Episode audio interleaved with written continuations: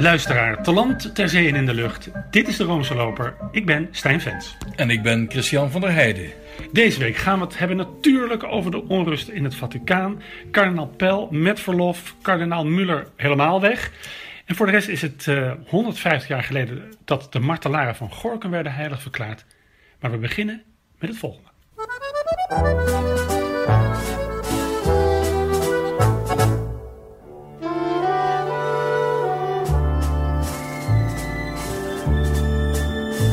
C'était tout juste après la guerre, dans un petit bal qu'avait souffert. Sur une piste de misère, il y en avait deux à découvert. Parmi les graveurs, ils dansaient dans ce petit bal qui s'appelait, qui s'appelait, qui s'appelait. Non, je ne m'en souviens plus du nom. Ja, want wie horen wij? Dit is natuurlijk Wim Zonneveld. We kennen vooral zijn Nederlandstalige repertoire, maar hij was een francofiel. Hij hield ook van het Franse chanson. En wat veel mensen niet weten is dat hij overtuigd katholiek was. Ja, en hij komt uh, oorspronkelijk uit een vrijzinnig protestants milieu. Te? Utrecht, hè, te Utrecht geboren. Ja. En hoe lang geleden? Want daarom hebben we het uh, deze keer over hem. Ja, het is uh, 28 juni 1917 geboren, dus 100 jaar geleden. En uh, daar zijn allerlei, er is een documentaire serie op dit moment bezig. Er is een brievenboek verschenen van Wim Sonneveld met Friso Wiegersma, een van zijn vrienden, um, bekend van het tekstdichter van Het Dorp. Maar wij kwamen toch, als je een beetje in die Sonneveld gaat verdiepen, kom je uit bij dat katholicisme. En dan is de manier waarop hij daarmee in aanraking is gekomen toch wel heel bijzonder. De eerste troubadour waarmee hij een, een duo vormde, dat was uh, Fons Gozens. Die was katholiek. En dat was eigenlijk voor de eerste keer dat hij met het katholiek geloof in aanraking kwam. Maar dat werd nog veel sterker toen hij uh, in contact kwam met Jansen. Zijn, zijn, vriend, zijn vriend, zijn eerste vriend eigenlijk. En, en klopt dat dat uh, Huub Jansen uh, trappistenbroeder is geweest? Ja, hij is trappistenbroeder geweest. En ze gingen samen op, op vakantie naar Frankrijk en logeerden daarbij in, uh, in trappisten, trappistenabdijen. En als die geen ruimte hadden bij Franciscanen of Norbertijnen, dan zeiden ze dat ze uh, een voetreis, uh, dat ze op pelgrimage naar Rome waren of dat ze de paus wilden zien. En um, nou, dat speelt allemaal zo af volgens mij eind jaren 30. En in de oorlog notabene, dus, dus hij raakt begeesterd door dat katholicisme. Natuurlijk speelt die vriend, die Huub Jansen, daarin een grote, grote hoofdrol. Maar uiteindelijk besluit hij om um, uh, eenmaal terug in Nederland, notabene in Amsterdam, catechismuslessen te nemen bij een pater van de Krijtbergen. De kerk die nog steeds midden in Amsterdam staat. Een jezuïet dus. Een, een, een jezuïet. En dat leidt er uiteindelijk toe dat hij, um, en dan hebben we het over maart 1945, dus in de oorlog, moet je voor, in de hongerwinter eigenlijk. En dat leidt ertoe dat hij een jaar later zich in uh, de abdij van Solem, de Benedictijnabdij, laat dopen. En laten we heel even luisteren hoe het daar ongeveer geklonken moet hebben.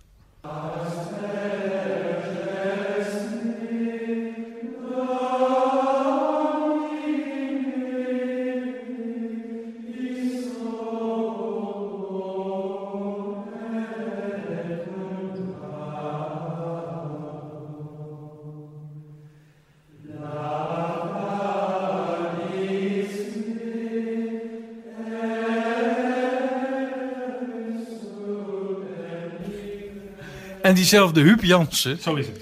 extrapist, was bij dat doopsel zijn peetvader. Ja. Maar hij had ook een relatie, homoseksuele relatie met Wim Sonneveld. Hoe zat dat, Stijn? Nou, dat weet ik eigenlijk helemaal niet. Nee, dat is natuurlijk een eigenaar. Maar die Huub Jansen heeft later ook geschreven dat dat hun band alleen nog maar versterkte. Hè? Dat hun, de geestelijke band werd sterker. En dat heeft die relatie, denk ik, ook versterkt. Wat weten we op. Kijk, um, Wim Sonneveld was eigenlijk een hele. Uh, um, een man die enorm gesteld was op zijn privéleven. Dus hij praatte ook niet zoveel over dat katholiek geloof. Maar het is misschien niet toevallig dat, hij, dat zijn shows werden opgenomen en uitgezonden door de KRO. En natuurlijk. Ja. De KRO als in katholieke radioomroep? Uh, die, ja, hij bestaat nog steeds. Hij is inmiddels gefuseerd met de NCV, maar hij bestaat nog steeds. En, uh, hij had het ook over onze KRO, onze KRO, toch? Ja, onze KRO. En, ja, en natuurlijk komt dat katholicisme in alle hevigheid terug bij zijn, uh, ja, een van zijn beroemde creaties, Frater Francis, 1963. Zeg maar ja tegen het leven, ja tegen het leven van je amen en je glorie en je. Zeg maar ja tegen het leven, ja tegen het leven, anders zeg je het leven nog niet. je moet even de bril afviegen hoor. Hij heeft dit ook willen opvoeren tijdens het Tweede Vaticaans Concilie, hè? In Rome. Ja, de tekst was trouwens van, uh, van Fraat Financius, was van Michel van der Plas, de betreurde Michel van der Plas. En uh, die zat op dat moment voor Elsevier's Weekblad in Rome, want die schreef ook over de katholieke kerk, was Vaticaankenner. die ken jij erg goed, toch? Die kende jij toch heel ja, goed? Ja, uh, Michel van der Plas kende ik eigenlijk nog beter als oom Ben. Hij heette eigenlijk, het was een pseudoniem Michel van der Plas. Hij heette Ben Brinkel. En er was, vroeger was het, was het gebruik om goede vrienden van je vader... hij was goed bevriend met mijn vader, als oom aan te spreken. En vriendin als tante. Dus voor mij is het oom Ben. Ik heb met hem ook altijd veel over, over Frater Financius gesproken. En hij heeft mij verteld dat de bedoeling was, hij zat natuurlijk in Rome met, heel dicht op die Nederlandse bisschoppen. Het leek hem wel een leuk idee om uh, Sonneveld naar Rome te halen, die enorm succes had gehad met die uh, creatie van Fraat Fernandez op het Grand Gala du Disque in 1963. Het was het uh, concilie net een jaar bezig. En uh, nou, dat, dus, dat was, een, was een leuk idee. De verzamelde journalisten zouden die reis van Sonneveld betalen. Nou, de bisschoppen hebben erover gesproken. Er waren er een paar enthousiast behalve één. Wie dan? Ja, Bisschop Jansen van Rotterdam. Die dacht dat dit wel eens uh, consternatie zou kunnen veroorzaken. Dus uiteindelijk is uh, dit niet uh, gelukt. Maar het was, moet je voorstellen, 1963 was dus, daar was dus een soort trend van zingende paters en zingende nonnen. En daar haakte dit op aan. En Sonneveld heeft altijd gezegd dat het geen parodie was, maar dat was het natuurlijk enigszins wel. Maar moet je je voorstellen, die man heeft dat gedaan en heeft 10.000 brieven gekregen. 10.000 boze brieven ook. Beledigingen, verwensingen. Uh, doodsbedreigingen. Doodsbedreigingen. En uh, terwijl, ja, als je het nu terug hoort, een lieve frater die zingt, die, die ja, maar... vertelt over, over nonnen die neven drinken. Ja, maar wel weer altijd die Limburger als een, als een ja. beetje domme figuur wegzetten. Ik ben Frater Fernandes uit Schien op Geul. Zo begint het. En dat was... Schien op Geul. En wat is nou mooi, dat Frater Fernandes, dus dit typetje, heeft een aantal jaar geleden een standbeeld gekregen in Schien op Geul. Dat geeft toch maar aan dat die, die katholieke cabaretier Wim Sonneveld, een katholiek personage, een, hè, dus een, een typetje, is opgenomen in de kanon van het Nederlandse cabaret. Dat is toch eigenlijk ook wel ongelooflijk.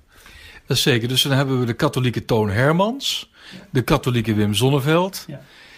En wie was er nog meer katholiek? Fons Jansen, hè? Fons Jansen en uh, tegenwoordig Herman Vinkers.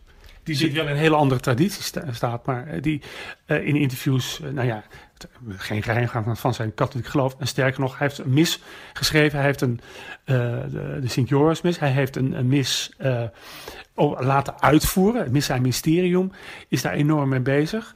Dus er is wel zoiets als een traditie. Maar ja, ik, ik, ik ben altijd uh, zeer beducht om te zeggen katholieke cabaretier. Want katholieke cabaretier, katholieke metselaar, katholieke schrijver. Nee, dat is waar. Dat, uh, dat klopt maar ook. ik wil nog wat zeggen over, over Sonneveld. Want um, uh, dat geloof, hij, hij is er altijd heel, heel terughoudend over geweest. Maar na zijn dood las ik het volgende citaat. En dat zet hem denk ik toch wel in een mooi perspectief. En ook in dat, dat, dat geloof van hem, hè, dat dus begon in de oorlogsjaren, gedoopt in Solem. Hij zei een keer: uh, Iedereen denkt dat ik gemakkelijk leef, maar het zijn allemaal tour de force. Enfin, ik ben nog gelukkig, al heb ik soms het gevoel dat ik totaal afgeleefd ben. En dan is het schrikbarend dat ik er zo weinig van gemaakt heb. Wat een uitkomst dat we dat allemaal met God kunnen bespreken. Enfin, dat zijn maar van die kleine overpeinzingen en het is niks voor mij om dat allemaal op papier te zetten. Kijk, dan hoor je het eens van een andere kant, hè? Uh, Stijn, waarom is hij eigenlijk in Solem gedoopt? En, en waarom niet gewoon in de Krijtberg? Want hij, hij volgde catechismuslessen in Amsterdam. Nou, dat vond hij te veel gedoe. Hij was ook bang dat, dat allerlei vrienden misschien opmerkingen gingen maken. Toen is even gedacht over de Benedictijnabdij van Oosterhout. Maar die wilde daar een heel, heel, heel groot iets van maken. Daar had hij ook geen zin in. En toen hebben ze dit bedacht. Ver weg van huis, maar wel geldig. Ja, dus hij wilde het echt tot zijn uh, privédomein uh, blijven rekenen. En hij wilde er geen openbare, openbaar spektakel van maken. Hè?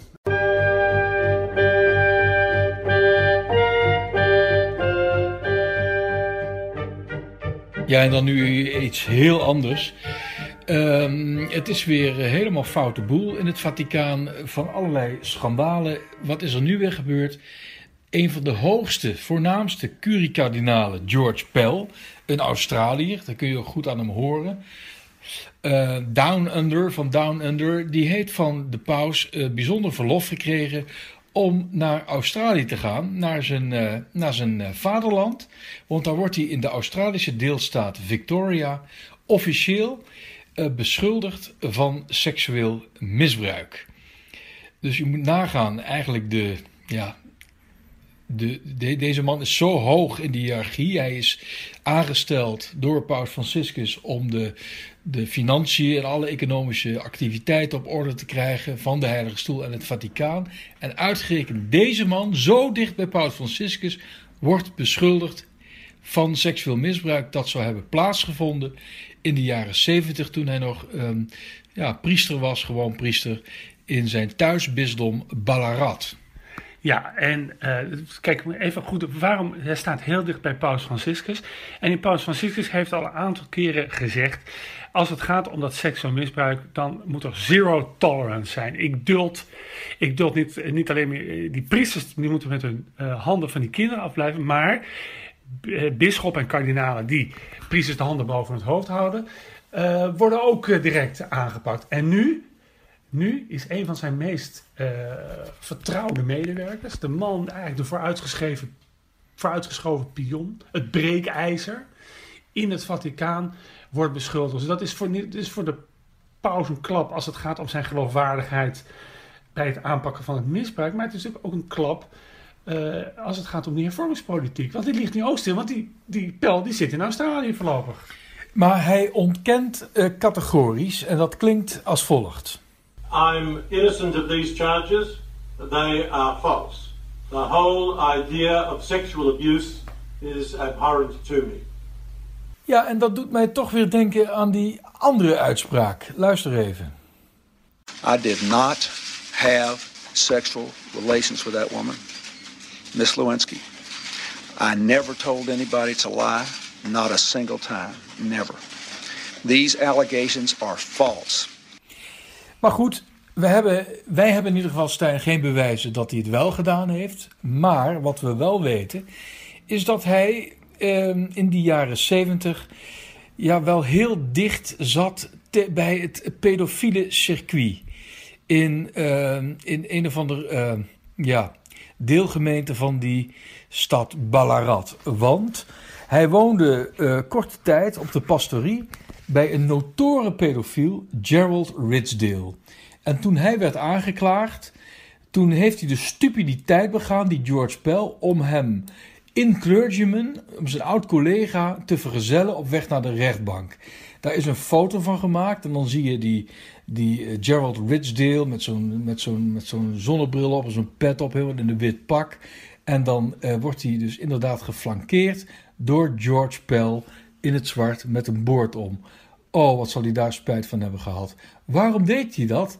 George Pell die dacht, als ik hem nu als gerespecteerd klericus vergezel, dan zal de rechter misschien zeggen, ach, die man verdient niet heel veel gevangenisstraf dan dat ik eigenlijk had willen opleggen. En hij wilde ook uh, solidair zijn met vervolgde medemensen. Nou, deze man is uiteindelijk uh, veroordeeld. Hij zit nog steeds vast. Um, en eh, heel veel ook in die buurt um, waar hij toen als priester zat, speelde zich af op een, uh, op een school van de Christian Brothers. Nou, en als je dat allemaal leest, wat die lui daar hebben uitgefroot, het is werkelijk verschrikkelijk. Het was een hel. Heel veel van die uh, gemolesteerde kinderen, die hebben ook zelfmoord gepleegd. Dus in die sfeer liep hij toen rond. Hij zegt zelf, ja, ik heb daar nooit iets van geweten. Maar uh, nu wordt hij dus officieel in staat van beschuldiging gesteld door drie jongens die ook uit die contraien komen. Uh, ja, dat hij uh, als na, als, wat was er ook alweer? Hij, er wordt gezegd dat hij, hij was natuurlijk ontzettend groot. Hè? Ja, Jij bent hem, ik, ik, heb, ja, ik ben hem wel eens tegengekomen in Sydney bij de Wereldjongerendagen daar. En eh, toen, eh, ik wilde hem interviewen en hij zat ergens op een stoel.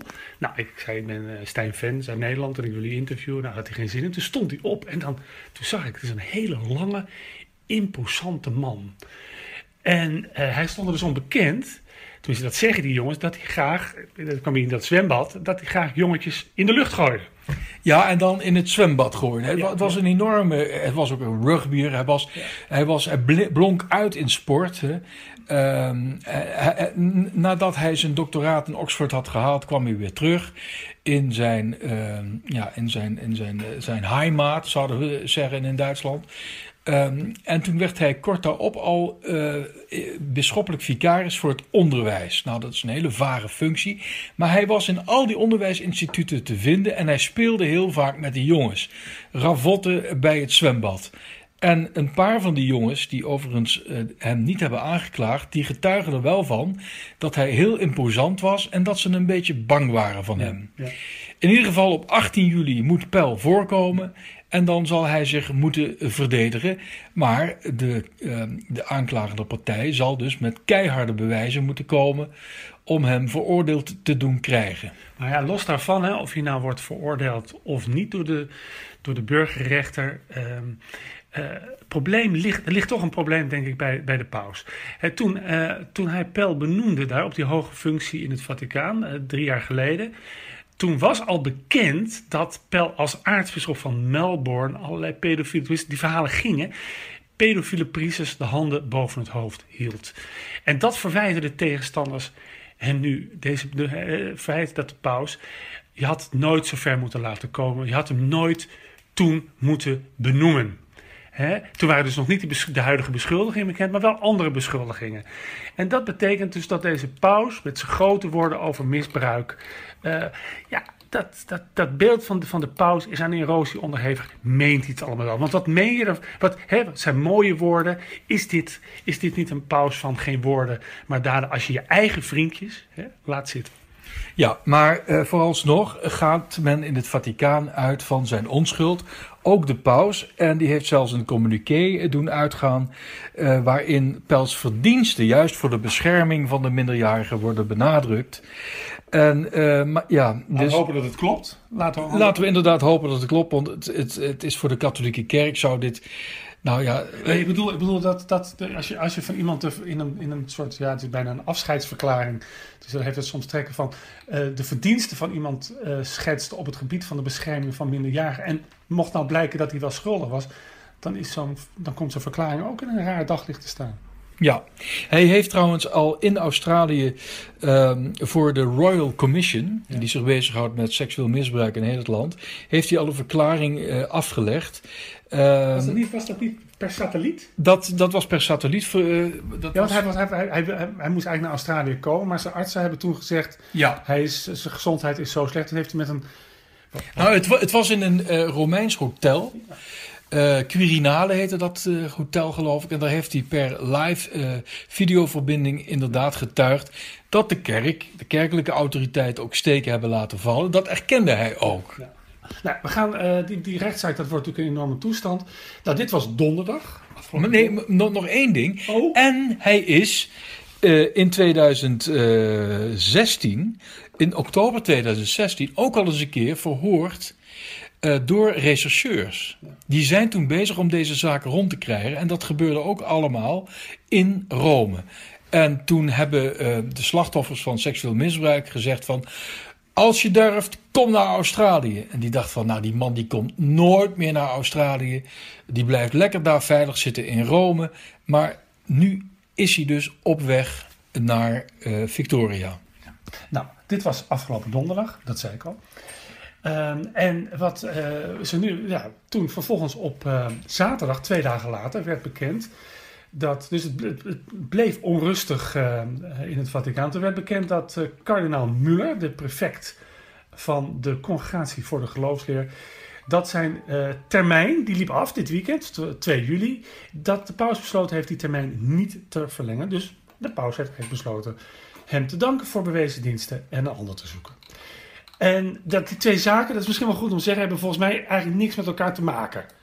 Dus dat, dat, dat, die beschuldigingen van Pel, dat, uh, dat hing al een tijdje in de lucht. En ik moet zeggen, uh, het vertrek van Muller ook. Maar het komt mooi zo samen. Het geeft wel een beeld van uh, wat is er eigenlijk aan de hand in het Vaticaan. Ja, um, deze Muller is een, um, binnen de orthodoxie geldt hij als een echt een autoritaire figuur. Niet als persoon, dat is trouwens een hele aardige man. Hij komt uit Mainz. Hij, hij is trouwens net als Pel. En in een beer van een keer. Ja, we hebben hem ooit samen ontmoet, hè? Dus ja. dat, is, ja, dat, dat boezemt ook wel gezag in. ja, hij is in ieder geval uh, was hoogleraar uh, theologie. Toen werd hij uh, bisschop van Regensburg. Hij is, was ook een hele goede bekende van Jozef Ratzinger. toen hij al paus geworden was, Benedictus XVI, wees hij Müller aan om het verzamelde werk, alle theologische werken van Ratzinger uit te geven bij uitgeverij Herder. Nou, en bijna als dank daarvoor is hij toen door Benedictus XVI benoemd tot prefect voor de, van de congregatie van uh, de congregatie voor de geloofsleer. Dat is dus de, ja, wat vroeger eigenlijk de inquisitie was. Het is het oudste, uh, het oudste departement van het pauselijk bestuursapparaat. Uh, die moet waken over de zuiverheid van de orthodoxie. Dus die houdt allerlei katholieke theologen uh, in de gaten. Uh, maar ook andere kerkleiders worden gemonitord, zou je kunnen zeggen. En, um, en wat, wat, wat ook heel belangrijk is, op dit moment is de congregatie voor de geloofsleer verantwoordelijk voor de afhandeling van de misbruikzaken. Dus als je als, als priester wordt beschuldigd, dan komt dat allemaal, al die beschuldigingen komen terecht op het, op het bordje van de Congregatie voor de Geloofsleer. Ja, en, en dus is, is eigenlijk weer een oude functie van de Inquisitie terug. Het is dus een vervolgende instantie ook. Ja. En, uh, nou, en, en, en, die man vertrekt nu. Kijk, uh, Paus Franciscus uh, heeft deze Muller eigenlijk overgenomen. die hoorde bij de boedel van het vorige pontificaat. En toch bleek al heel snel dat de twee niet, het niet heel goed met elkaar konden vinden. Nou ja, uh, in ieder geval zegt Muller zelf tegenover uh, de krant van zijn heimaat, de Algemeine Zeitung. Uh, raar dat ik inderdaad moet wijken, want tussen mij en de paus bestaan helemaal geen meningsverschillen. Nou, menig Vatican-watcher is het daar niet mee eens. Uh, want Muller die gaat juist vaak in tegen wat de paus zegt. Maar dat, uh, dat kleedt hij dan zo in dat hij zegt van ja, maar dat heeft de paus nooit bedoeld. Dat kan hij zo ook nooit bedoeld hebben, want dat is niet katholiek. Laten we even trouwens wel heel goed vooropstellen. Deze kardinaal Muller die kent de katholieke leer beter dan de paus. Hè? Ja, maar dat is, de paus is ook geen beroepstheoloog. En kijk, en dat, dat is tegelijkertijd ook het, uh, het probleem, is dat de paus de neiging had om die Muller eigenlijk een beetje links te laten liggen. Terwijl hij hem eigenlijk, hè, bij wijze van spreken, zoals de minister van Financiën vaak in Nederland wetsvoorstellen moet doorrekenen, zou je kunnen zeggen: het is goed als de, als de prefect van de congregatie voor de geloofsleer er nog even naar kijkt. En dat deed Paus Franciscus steeds minder. En het beeld wat ontstond is dat je een paus had die een bepaalde lijn uh, vertegenwoordigd. En een prefect voor de congregatie voor de die daar een beetje afstand van. Althans, er leek ruis tussen te zitten. Er leek lucht tussen te zitten.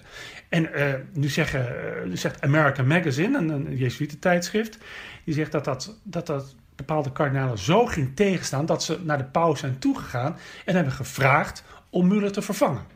Ja, maar Muller zegt zelf: de paus heeft tegen mij gezegd: Ik ga jouw termijn van vijf jaar niet verlengen. En jij bent de eerste bij wie ik dat ga toepassen. Met andere woorden, uh, hoge uh, kardinalen op posten van de Romeinse curie, prefecten, uh, die kunnen voortaan maximaal vijf jaar lang dienen. Ja.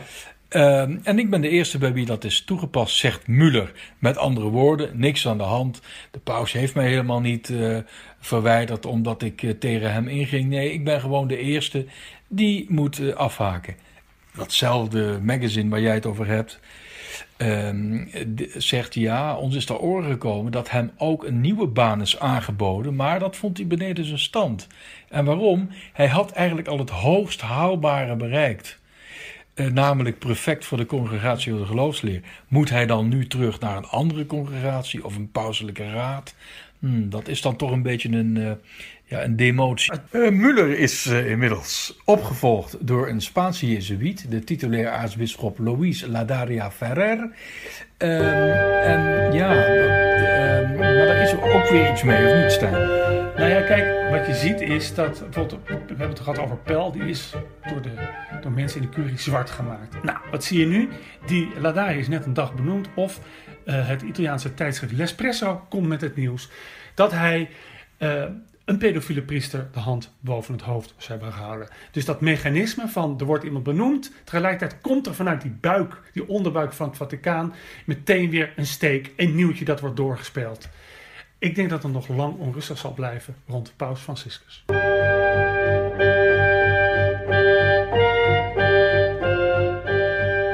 Ja, van al het uh, Vaticaanse gedoe gaan we nu over naar heldhaftigheid. We gaan naar het onderwerp martelaren van Gorkum, want het is 150 jaar geleden dat Pius IX de 19 martelaren van Gorkum heilig verklaarde. Um, op 8 juli dan vindt weer de nationale bedevaart naar Brielle plaats. En waarom in Brielle? Omdat uh, Den Briel, Um, daar ten zuiden, daar ligt een buurtschap, dat heet Rugge. En daar bevindt zich het nationale heiligdom ter ere van de 19 martelaren van Gorkum. Nou, ik ben daar nog niet zo lang geleden geweest. Ik moet tot mijn schande bekennen dat het de eerste keer was dat ik eh, dat uh, daar bezocht. En wat bleek, het was daar een dode boel. Er was helemaal niets te doen. Uh, het blijkt dat alleen in uh, de zomermaanden dit heiligdom open is. En ik zou zeggen, als je een echt heiligdom hebt, maak het dan levend het hele jaar door. En niet alleen maar twee, dagen, uh, twee maanden in, in het jaar. In ieder geval, het is een bijzonder jaar, 150 jaar canonisatie. Dat wil zeggen, bijgeschreven op de kanon van de katholieke heiligen, de martelaren van Gorkum. En nou is er iemand, um, Stijn, en die is gepromoveerd op um, de reformatie maar, in Gorgum. Gorgum. Ja. Gorkum. Maar waar is diegene gepromoveerd? Ja, dat is, die is gepromoveerd in Kampen. Nou, dan weet aan ik. de Theologische Universiteit Kampen. Dan weet ik al wel hoe laat het is. Nee, maar deze man heeft natuurlijk een heel interessant, uh, uh, interessant proefschrift geschreven. Dat gaat namelijk over de reformatiegeschiedenis van Gorinchem, het oude Gorkum. Ook een prachtig uh, vestingstadje aan de Merwede. Um, en hij dacht van, nou, die, dat is zo'n boeiende geschiedenis. Maar altijd werd dat overschaduwd door het verhaal van de martelaren van Gorkum. En dat stak hem, want ja, zijn vaderlandse geschiedenis is natuurlijk enorm bepaald door het uh, verhaal van de good guys tegen de bad guys. De good guys, dat waren de protestanten. De Hollanders, die vochten tegen de bad guys. En dat waren de Spanjaarden onder leiding van Alva. En wie heeft Gorkum bevrijd? Dat waren de watergeuzen. Nou ja, het is bevrijd is maar net vanuit welk perspectief je dat natuurlijk bekijkt. In ieder geval stak het deze promovendus, die is nu dokter M.J. Langhout... Uh, dat deze geschiedenis van de katholieke martelaren de toch wel mooie, volgens hem, mooie geschiedenis van de reformatie van zijn eigen plaats, Gorinchem, overschaduwt. Maar, maar wat zegt deze man dan? Klopt dat ja, niet? dat die heiligen misschien helemaal niet zo heilig waren. Dat het eigenlijk maar hele gewone mensen waren. Nou ja, in ieder geval, wanneer iemand uh, bewust de marteldood sterft, hè, want ze konden er altijd nog onderuit, dan ben je niet zo heel gewoon hoor. En waarom stierven ze? Omdat ze weigerden hun trouw aan de paus en hun geloof in de werkelijke tegenwoordigheid van Christus en de Eucharistie af te zweren. Daarom zijn ze in Rugge, u weet wel dat buurtschap ten zuiden van vestingstadje Den Briel, uh, aan een balk in een of andere schuur opgehangen. Ja, en ik heb dat verhaal nog eens gelezen. Ik, ik, het staat eigenlijk uh, heel goed op internet beschreven. Uh, de gruwelijkheid van een marteling, het eindeloze uitstel, het pogingen die mensen dan toch nog uh, het geloof te laten afsferen met allerlei martelingen. Ja, ik heb het gelezen en ik wil professor Langhout natuurlijk niets in de weg leggen, maar... Hij is nog geen professor, dokter. Oh, sorry. Hij is, hij is alleen dokter. Hij is gepromoveerd. Hij is gewoon, ja, ik, wil, ik wil dokter Langhout natuurlijk niet in de weg leggen. Maar nadat ik dat verhaal weer in alle vreselijke geuren en vreselijke kleuren tot me heb genomen, dacht ik, wat ben ik toch blij dat ik katholiek ben. Wat een geweld, wat een helden. Wat 19 martelaren, wat een helden.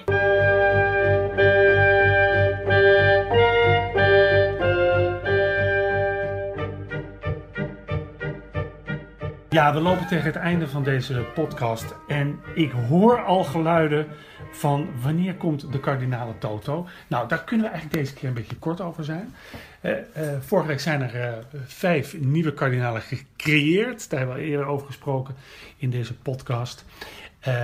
daarmee is het aantal kiesgerechtigde kardinalen voor een eventueel volgend conclaaf op 121 terechtgekomen. Dat zal ook denk ik wel even zo blijven. Dus daar hebben we eigenlijk niet zoveel meer over te zeggen. En we hebben natuurlijk al uitgebreid over kardinalen gesproken. Dus daarom dacht ik, Christian, is het niet hoog tijd voor een vakantierubriek? Ja, en uh, we gaan nu u een aantal vakantieboeken tips geven. Dat klinkt een beetje van, nou, hè, een beetje snobistisch. Van kijk, ons is uh, uh, wel opgevoede, wel nou. ontwikkelde lezers zijn. Maar daar valt zo ontzettend veel moois te lezen op Rooms terrein. Wat ga jij meenemen op reis? Ja, ik, uh, ik ga op reis en ik neem mee het, uh, uh, de prachtige roman van Anthony Burgess, Machten der Duisternis, Engels Earthly Powers. Um, Anthony Burgess kennen we van eigenlijk zijn meest beroemde boek, Clockwork Orange. Dat is verfilmd door Stanley Kubrick. Ja. En, maar critici, en uh, daar hou ik me altijd uh, graag aan vast, die beschouwen eigenlijk uh, Machten der Duisternis, Earthly Powers, als het beste boek van Burgess. Um, ja, als je, ik, ik heb er al een beetje in gelezen, stiekem. Als je begint te lezen, ja, je wordt meegezogen door een verhaal dat zo briljant is geschreven dat uh, met zoveel humor dat je, ja, zoals op de, web, op de website van uh, de Atheneumboekhandel wordt gezet, je als lezer regelmatig naar adem moet happen. En laat ik maar eens beginnen met die briljante eerste zin van dit boek, die misschien wel de beste eerste zin is van welke roman ooit. Het was de middag van mijn 81ste verjaardag en ik lag in bed met mijn schandknaap toen Ali kwam zeggen dat de aartsbisschop er was om me te spreken. Nou, dit is echt een, een zin dat eigenlijk alles in huis heeft waar wij in de Roomse lopen zo in zijn geïnteresseerd. Ja, ik wil eigenlijk. Dit, dit, en, en dan te beseffen dat er nog veel meer van die mooie zinnen in staan. Maar dit, dit, dit, dit geeft, me, geeft ons al zoveel. Um, dit, het, boek uh, Machten der Duisternis van Anthony Burgess. Verschenen bij uh, Van Oorschot. Uh, 34,99 euro. Ik zou zeggen, ren naar die betere boekhandel. En u zult niet teleurgesteld worden. Nog even de vertaler noemen, dat is Paul Syriër. Die heeft dit, uh, deze klassieker vertaald. Uh, nu ben ik aan de beurt, toch, Stijn? Lijkt me wel. Ja, uh, onlangs is overleden, ja, dat is een, toch wel een belangrijke man in de godsdienstsociologie. dat is Peter L. Berger, of li liever gezegd Peter Ludwig Berger. Ja, maar nou is het, ik, ik vind het heel erg dat hij is overleden. Maar hoe komt dat nou? Dat dit, is, dit is een grote naam, maar buiten het kringetje van godsdienstsociologen, theologen, was hij eigenlijk niet zo bekend. Nee, hij was niet zo bekend. Uh, hij was in uh, Wenen geboren in 1929. En it was 50 years ago today. Toen verscheen een klassieker, The Sacred Canopy, in het Nederlands uitgekomen onder de titel Het Hemels Baldakijn. En ik moet tot mijn schande bekennen dat ik dit boek, deze klassieker, nooit heb gelezen. En ik wilde dat in het Nederlands bestellen, uitverkocht. Toen heb ik het maar toch maar in het Engels gekocht, ook beter natuurlijk. En ik ga dat boek meenemen, The Sacred Canopy. En dat is een godsdienst-sociologische klassieker. Ik ga dat allemaal niet uitleggen waar het over gaat, want ik weet het eerlijk gezegd niet. Ik moet het nog lezen. Ja, maar Christian, waarom wil je het zo graag lezen? Omdat er eigenlijk min of meer van mij wordt verwacht dat dat toch wel, ja, tot, ja, dat, is, ja, dat ik dat gelezen moet hebben, want het staat op een kanon. Maar wat, wat maakte deze Peter L. Burger dan zo goed? Nou, hij is eigenlijk ehm, van de school van het social constructivism. En dat wil eigenlijk zeggen dat ons Neem beeld... ik even een glaasje water, oké? Als jij dat even uitlegt, neem ik even een glaasje water. Oké. Ehm, ik heb trouwens ook wel dorst gekregen van die hele podcast. Oké. Nou, in ieder geval, ehm, eh, we gaan dat social constructivism ehm, zegt eigenlijk dat de mens eh, die wordt nogal gekweld door de onbegrijpelijkheid van, eh, van, eh, van de werkelijkheid. En die maakt van de chaos een kosmos. En ehm, ehm, de religie helpt hem daarbij om grip te krijgen op die wispelturige werkelijkheid. En daarmee construeert hij bepaalde beelden. En het gekke daarvan is dat die constructies gaat hij op den duur, die mens, beleven als objectieve dingen. Terwijl ze helemaal niet objectief zijn. Het zijn slechts middelen om die onbegrijpelijke werkelijkheid te begrijpen. Nou, tot zover eh, de Sacred Canopy. Nou, wat ik wel fijn vind, het is als je als vakantieganger op die camping in Zuid-Frankrijk of op dat resort in Italië indruk wil maken op je mede-vakantiegangers, dan lijkt me dit het juiste. Nou, luisteraar, wij zijn aan het einde gekomen, maar wij nemen geen afscheid voordat we u toch wel even dit willen zeggen. Wij gaan natuurlijk op vakantie, maar dat wil niet zeggen dat wij dan u in de steek laten. Nee, nee. Wij hebben namelijk eh, een aantal zomerafleveringen. Wij gaan namelijk gasten uitnodigen en Wiestein is onze eerste gast. En het mogen duidelijk zijn, die gasten, dat zijn terecht bekende Nederlanders. En ze hebben ook iets te maken met roomsheid. En onze eerste gast over twee weken is niemand minder dan Rosita Steenbeek. Rosita Steenbeek, eh, dames en heren, zij is natuurlijk niet Rooms, maar ze woont wel in Rome. En wat gaan we doen? We leggen haar langs de Roomse meetlat. En we zullen haar een aantal eh, nuttige beschermheiligen meegeven. Tot de volgende keer en een hele fijne vakantie.